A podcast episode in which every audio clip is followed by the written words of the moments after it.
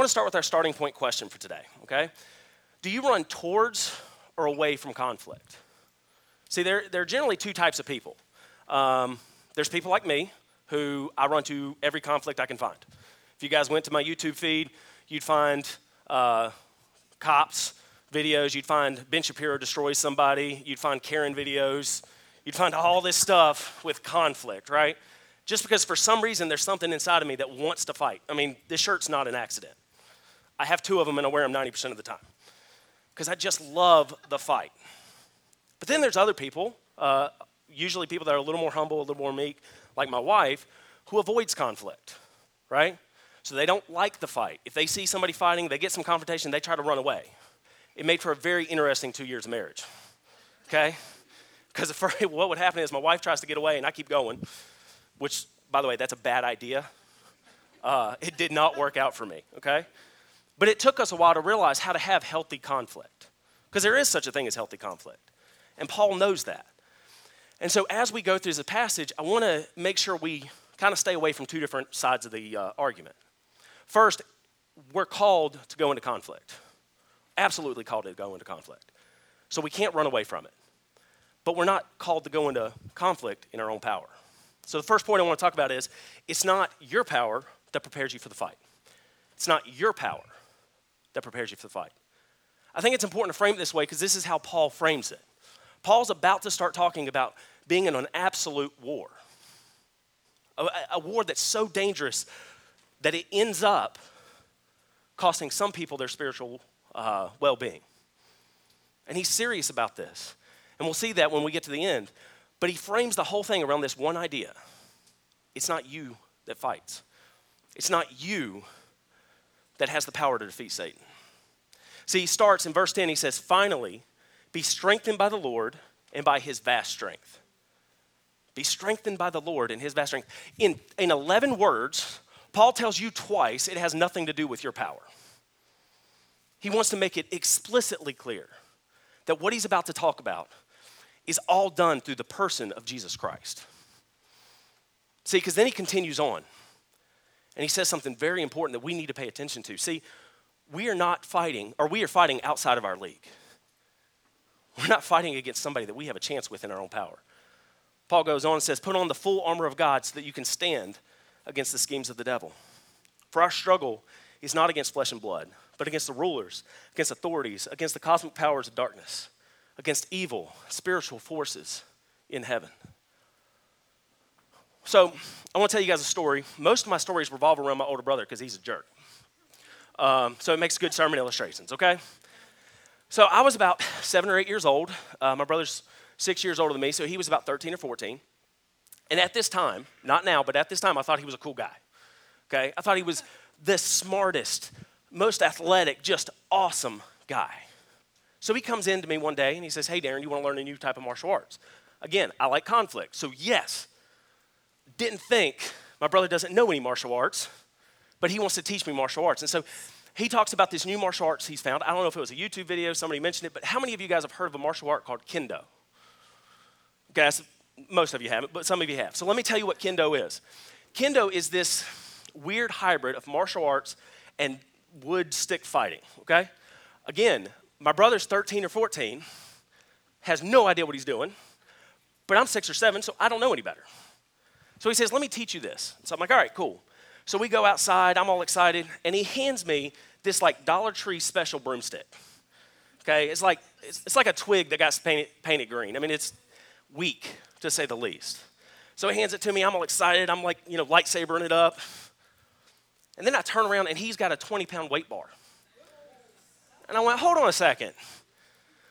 This isn't cool. But I wasn't about to punk out in front of my brother because he's my brother. I think he's cool and I trusted him. Terrible mistake.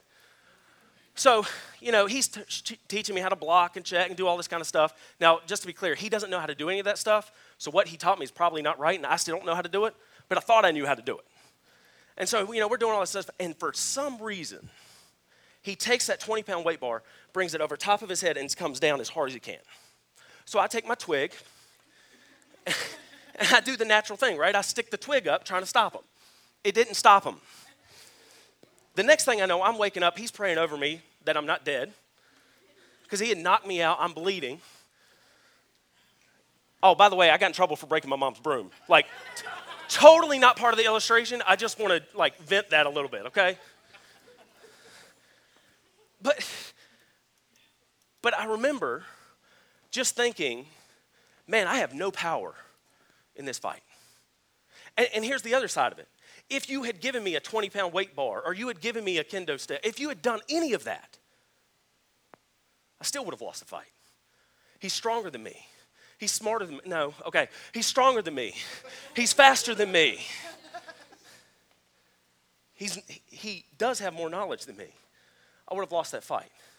See, it's the same thing when we sit here and we say, hey, I'm gonna, I'm gonna fight the good fight. I'm gonna read my Bible every day. I'm gonna pray. I'm gonna, I'm gonna witness. I'm gonna do all these good things. And we try to do it in our own spirit. And then what happens? We wake up the next day and we hit the snooze button. Didn't make it today. I'll make it up tomorrow. And we try to do these things in our own power and we lose every single time. But don't feel bad. It's not just you, it's Paul. And he's writing this letter. And he says, remember, the first part of that other passage was put on the full armor of God. You see, because he realized something. It's not your armor, it's not Paul's armor. It was the armor of the one who came and saved us. So we are called to wear the whole armor of God. The whole armor of God. He continues on. He says, For this reason, take up the full armor of God, so that you may be able to resist the evil day. And having prepared everything to take your stand, stand therefore with truth like a belt around your waist, righteousness like armor on the chest, and your feet sandaled with readiness for the gospel of peace. In every situation, take up the shield of faith with which you can extinguish all the flaming arrows of the evil one. Take the helmet of salvation and the sword of the Spirit, which is the Word of God. What's interesting about every single one of those pieces of armor is none of them come from us. See, we have the belt of truth, but it's not my truth. It's not your truth. It's not your teacher's truth. It's not even your parents' truth. It's the truth of God. See, Jesus Christ himself said, I am the way, the truth, and the life. No man cometh to the Father but by me. That's his. See, it's not our righteousness. We didn't do anything to be righteous before the God of heaven. We didn't do anything. Jesus Christ himself died on the cross and he applied his righteousness to us. And so we get to be righteous in the eyes of God because of him. The gospel of peace, these shoes that we're supposed to carry out to the rest of the world, it's not your gospel. It's not my gospel. It's the gospel of what Jesus Christ did for us. The shield of faith.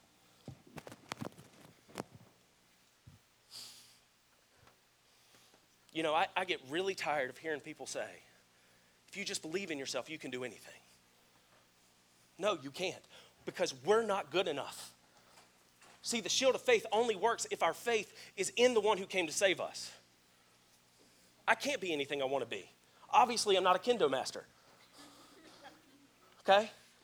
I can't. But what I can have faith in is the God who saved me. The helmet of salvation. If any of these items any of these things that Paul is telling us doesn't belong to us. It's the salvation. I didn't provide my salvation. Jesus Christ Himself at the cross provided my salvation. The only offensive weapon we have is the sword of the Lord. The only thing we have is the Word of God.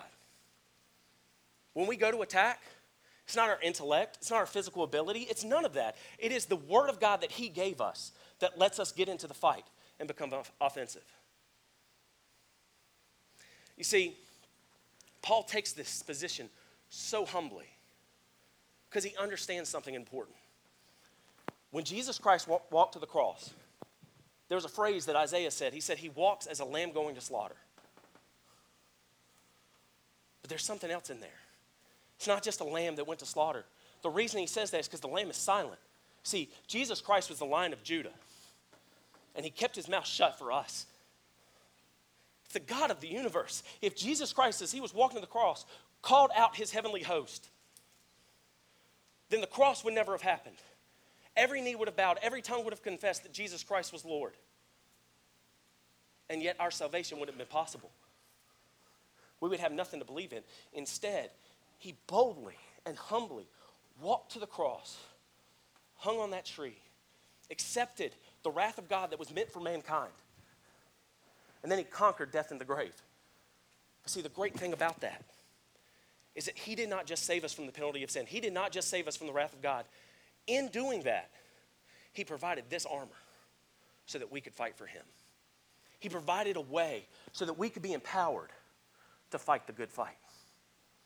See, we are called and we must be bold for Jesus Christ because he was bold for us. But I want to warn you guys because I don't want to make this sound like this is some glorious battle like Patriot where you end up winning in the end. We win in the end, but it comes at a cost. And Paul knew that. Paul continues in verse 18 pray at all times in the Spirit with every prayer and request. And I just want to pause right there. Paul is finishing out this thought. And he goes back to praise in the Spirit because he understood you can't do this in your own power. And he's constantly reminding himself, and he's reminding the Ephesians, because here's what we do, and I do it. We start the good fight.